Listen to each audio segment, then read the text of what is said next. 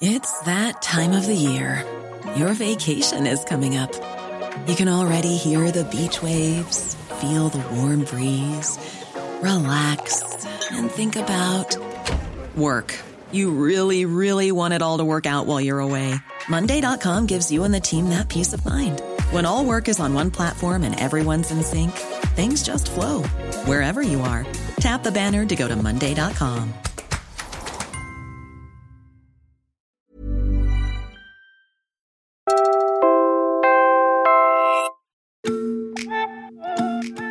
you rather go on vacation sa beach or sa bundok? Sa bundok. Would you rather relax at home o gumala sa extra time mo? Magpahinga. Would you rather have coffee or tea? Coffee. So coffee drinker ka pala. Okay, well, would you rather have true love na panghabang buhay o perang sapat for two generations? True love pa rin po. Priorities.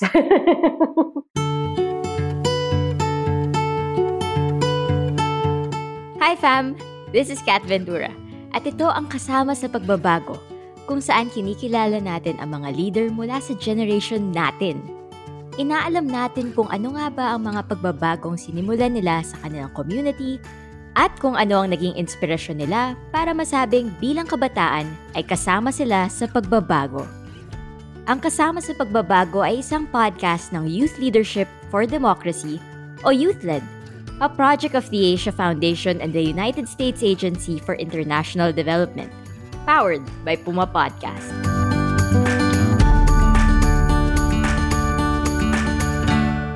Kanina, may kalaro tayong isang youth leader. I'm Richelle Verde Prado Manga, 31 years old. Kasalukuyan akong nag-review, mga pahaba na review, because I'll be taking the bar exam next month. Dahil naka-study leave ako, I used to work in a university in Bacolod City. Nagtuturo ako ng social work sa mga college students. And then I also help sustain the organization I founded with my friends. Isang guro at social worker si Rochelle. Katatapos lang din niya mag-take ng bar exams to become a lawyer as of the release of this podcast. At may PhD rin siya sa development management. Pero hindi madali ang naging journey ni Rochelle para marating niya ang mga ito. Kinailangan niyang sumandal sa mga available na scholarships na inoffer sa kanilang community para makapag-aral. Nung nag-aaral ako, I was also one of the scholars na mga madre sa Holy Family Home sa Bacolod City. Ang Holy Family Home, Bacolod Foundation, ay isang non-government organization na kumukupkup sa mga abused children, orphaned minors, at iba pang mga bata na nangangailangan ng financial support. Rochelle was once one of those kids. Kinailangan niya ng tahanan at mga taong tatayong bilang kanyang pamilya dala ng kahirapan. Hindi nakapagtapos ng pag-aaral ang mga magulang ni Rochelle. Hindi rin sila makabili noon ng mga pangaraw-araw na pangangailangan nila. Kung yung ibang bata ay naglalaro at nagsusocialize, si Rochelle naman, nagbabantay sa bunso niyang kapatid. O kaya naman, ay tumutulong na magtinda ng saging sa palengke kasama ang nanay niya. Pero, mahilig si Rochelle mag-aral. Sinasali nga siya sa mga quiz bee at nag-valedictorian pa nung high school. It was in her high school years when the idea of living in a home came to her. Maibibigay dito ang mga pangangailangan niya pati ang college education support na gusto niyang makuha nakastay din ako sa isang shelter na doon ko nalaman na may course pala na social work kasi may mga social workers. And habang, although academically, meron akong scholarship dahil na-maintain ko yung grades ko, pero nakita ko na napaka challenging mag-aral, lalo na no sa kung it's tertiary education, kung wala kang means of support So it's not just financial but also having good support system. Sa experience ni Rochelle, nung una ay sas pa siya kung maganda ang magiging experience niya sa shelter na ito. Pero naramdaman niya naman na tinanggap siya ng mga madre with love and joy. Tumatak din talaga sa kanya yung mga salita na nakasulat sa gate ng Holy Family Home. A child redeemed is a generation saved. Sinuportahan ko na yung sarili ko, kaya sabi ko, malalim talaga sa akin yung value ng scholarship kasi naranasan ko siya kung gaano siya kahalaga. After nun, naramdaman ko yung pag-aaral ay it's not a burden but I really feel na nag enjoy akong gawin siya. So after ko pong mag-graduate ng college, yan, nag-work ako. Pero na-miss ko agad yung pag-aaral. So pinagsabay ko, nag-masters ako and then after nag-masters, nag-PhD ako. After nag-PhD, nag-law ako. Sabi ko sa inyo, it was not easy for her. Pero ito na rin ang ginawang inspirasyon ni Rochelle para magsimula ng pagbabago through her initiative, Sowing Legacy Movement. Kasama niyang bumuo nito ang kanyang friends and other people whom she got to know through her online fundraising efforts in 2013.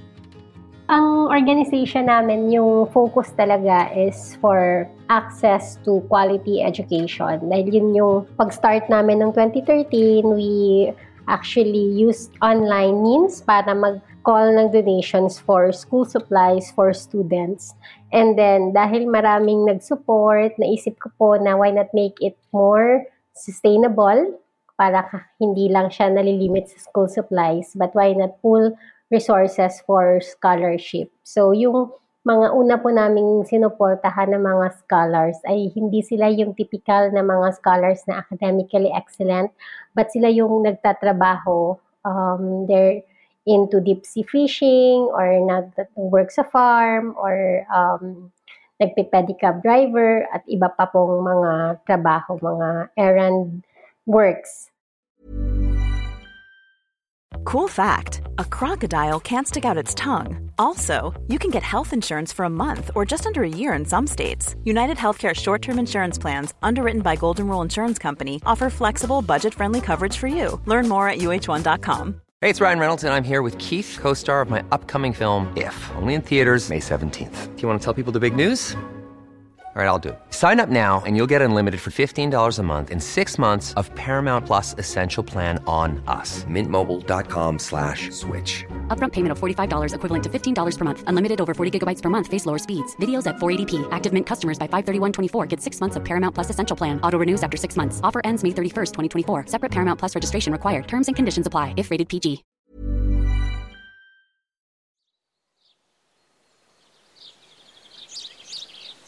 Naririnig natin na tinatawag na sugar capital ng Pilipinas ang Bacolod City at Sugarlandia naman ang Negros Island, kung saan matatagpuan ang Bacolod dahil nandito ang pinakamalalawak na sugar plantation sa bansa. At ang sugar workers dito, mga matatanda at mga bata. In 2020, naglabas ang Department of Labor and Employment o DOLE ng 1.79 billion aid para sa mga child laborers ng Negros Meaning, nare-recognize ng gobyerno ang bigat ng problema sa child labor sa lugar na yun. In reality, kasing tagal na ng pagkakaroon ng sugar plantations ang pagkakaroon ng child laborers sa Negros. In the 2010s, may mga efforts na rin ng gobyerno na i-rescue ang mga child laborers at ibalik sa pag-aaral. And yet, there's still much work to do.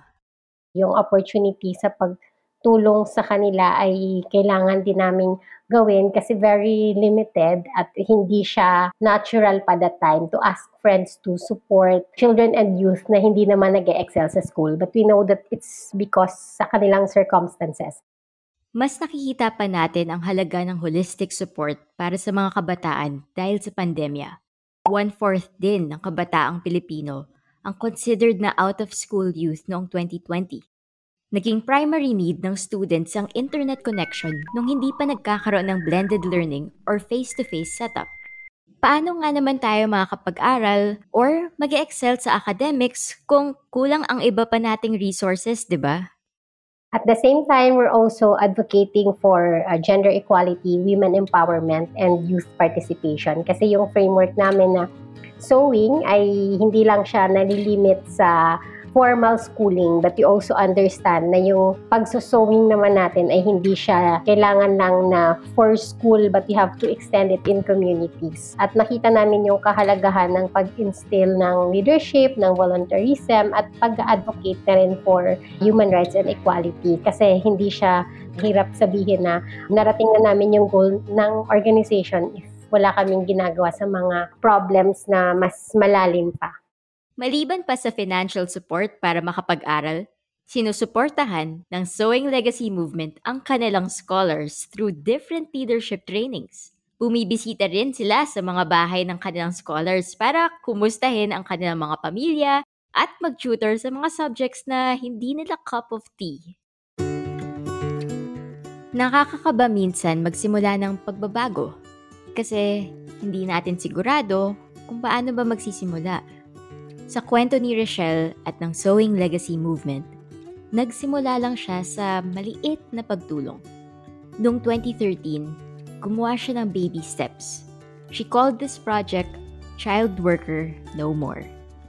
Nagsimula kami sa tatlong scholars lang and then dumami siya ng dumami there was a time na naging 55 yung scholars namin all over the Philippines. Yung ibang scholars, hindi na namin kilala kasi through Facebook po, pinopromote namin yung ginagawa at ang concept ng organization and then na-inspire yung ibang mga leaders so they message us na gusto din nilang gayahin yung ginagawa namin. So sabi namin, kailangan pala nating i-formalize. Book sale, fun run, Zumba for a cause, coffee for a cause, dinner for a cause, team building activities for a cause. Lahat na yata ginawa at ginagawa pa ng Sewing Legacy Movement para makaipon ng fund para sa scholars nila. Hindi kami comfortable na sa amin nagpapasalamat kaya na-pressure kami na mag-isip ng pangalan and nagkaroon kami ng strategic planning after that, inisip namin, ano ba talaga yung gusto nating mangyari? And then yun, nabuo yung sewing, legacy, at movement. Kasi sabi namin, it's like giving something na magiging pamana namin sa future, pero ginagawa at in-experience namin siya today. In the present, ay meron po kaming 33 scholars kasi yung iba ay gumraduate na. From a mere Facebook initiative to a legitimate NGO, I stand fam. Pwedeng pwede pala tayo mag-start small kung gusto natin ng pagbabago. Tinanong natin si Rochelle, ano kaya yung masasabi nyo na it's a win? We had um, scholar before na nagstay siya sa akin because sinasaktan siya ng mga family members niya sa bahay nila. So, he needed a place to stay and at the same time, uh, hindi tanggap yung kanyang gender. Kaya din, pinaalis siya. And he's one of the most successful scholars that we have. Uh, hindi lang dahil nag-excel siya sa school, ngayon college na siya, he's taking social work, but he's also very immersed sa community. Marami siyang mga activities din na hindi naman namin pinilit na maging very involved sa community, but na-develop siya sa kanya naturally. Yung isang scholar namin na masasabi kong napaka-inspiring din ay ang kay Angelica. Galing po siya sa Sangke, Hinubaan. Yun yung last barangay sa Negros Occidental. Despite her limitations, dahil may challenge po sa kanyang paglalakad, ay nag-excel siya sa school. Ngayon po, nakastay siya sa legacy home. If ever, siya yung magiging unang college graduate ng community nila napaka-special ng Sangkihinubaan kasi po doon kami nagsimula na mag-conduct ng outreach program noong 2013 nung hindi pa Sewing Legacy Movement yung pangalan namin. That is where we first had our distribution of school supplies at nagkaroon kami ng understanding kung ano ba yung community development. Nagsimula si Rochelle sa advokasya niya nung teenager pa lang siya. Mula sa kagustuhan lang na mamigay ng school supplies, ngayon ay meron na silang Sewing Legacy Movement na itinayo nilang magkakaibigan. Meron na rin silang Sewing Legacy Home. Nagkukupkup sila ng mga kabataang nangangailangan ng pamilya at tahanan. Katulad ni Rochelle, nung mas bata pa siya. Madami ng achievement si Rochelle sa advocacy na ito. Pero may mga hoops pa rin pinagdadaanan ang Sewing Legacy Movement. Ayan, so ang dami naming dinaan ng pagsubok as an organization, lalo na sa pag-ensure na may funds kami. When we opened Legacy Home, mas lumaki yung needs namin kasi may residential na siya. Pero lagi namin iniisip na kaya namin yan. We're able to try all of the for a cause na events name it, nagawa na ng org namin. And I can say na dito sa Negros Occidental, isa kami sa mga pioneer organizations na nagpopularize ng mga ganong mga activities, mga different ways para mag-involve ng other people para supportahan yung advocacy. And yun yung matatawag ko ding ano namin, contribution namin sa society na pukaw yung ibang mga young leaders na ay possible para pwedeng gawin. Challenging man daw ang financial aspect, naniniwala siya na hindi dapat pera ang nagpapaikot ng advocacies. For real. The greatest lesson na na-learn ko ay we have to value people. Maging sincere, totoong mag-care. Kasi dahil merong totoong care, nagiging natural yung pag-iisip kung paano ba makakagawa ng mga bagay na ikakabuti nila. Mai-involve natin sila. We look at them not as beneficiaries but as partners na bahagi sila nun. So, kung merong success, it's a collective success. Kung merong kailangang baguhin or hindi ganun kagandang result, sabay-sabay na kailangang matuto. But dapat hindi i-jeopardize yung relationship. Dapat i-value yun dahil yun yung totoong lifeblood ng organization. Tao, hindi pera. Actually, na-inspire ako sa kwento ni Rochelle. From her humble beginnings hanggang sa mga efforts niya para sa community. At kung kayo din na-inspire, pero living in your mind rent-free pa rin yung mga tanong na paano ko malalaman kung ano ang purpose ko? Or anong pwedeng maging personal advocacy ko? Ito ang advice ni Rochelle. Dapat tayong lumabas at tingnan. Ano nga ba ang needs ng ating mga kababayan?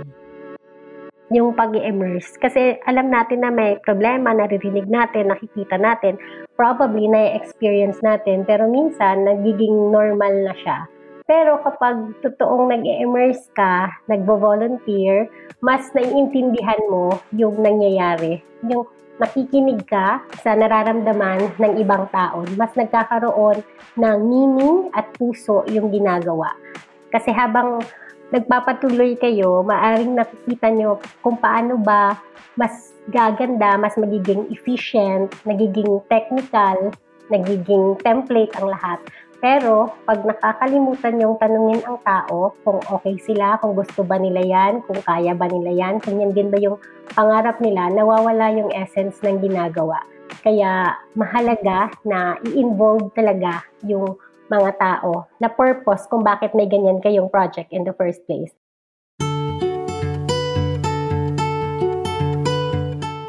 Okay, so bago tayo magtapos, kanina, dun sa Would You Rather game natin, when we ask kung mas pipiliin ba ni Rochelle ang true love o ang money, ang sabi niya ay, True love pa rin po. Priorities. Pero ganito kasi, ito ang rason niya for that. Yung husband ko actually, na-meet ko din siya sa organization. Nag-start siya na nag-donate.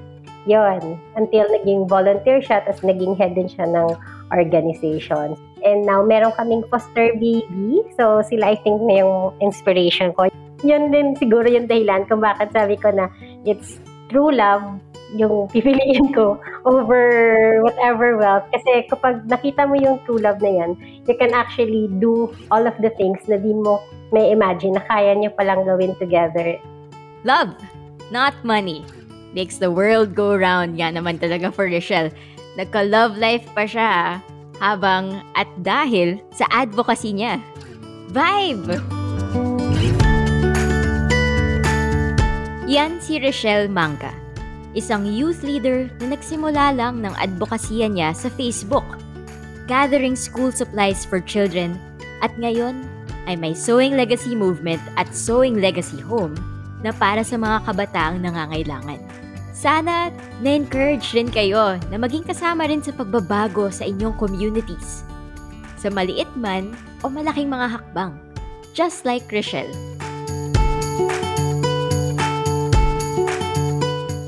Kasama sa Pagbabago is a podcast of the Youth Leadership for Democracy or YouthLED, a project of the Asia Foundation and the United States Agency for International Development, powered by Puma Podcast. Again, I'm your host, Kat Ventura. This episode was produced by Faith Navarro with editorial assistance by Trisha Aquino. It was edited by Joe Salcedo.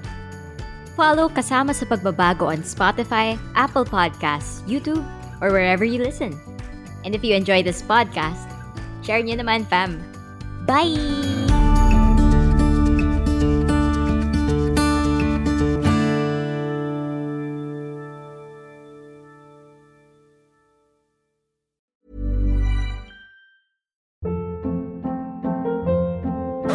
Hold up. What was that? Boring. No flavor. That was as bad as those leftovers you ate all week. Kiki Palmer here, and it's time to say hello to something fresh and guilt-free. Hello Fresh. Jazz up dinner with pecan-crusted chicken or garlic butter shrimp scampi. Now that's music to my mouth. Hello Fresh. Let's get this dinner party started. Discover all the delicious possibilities at hellofresh.com.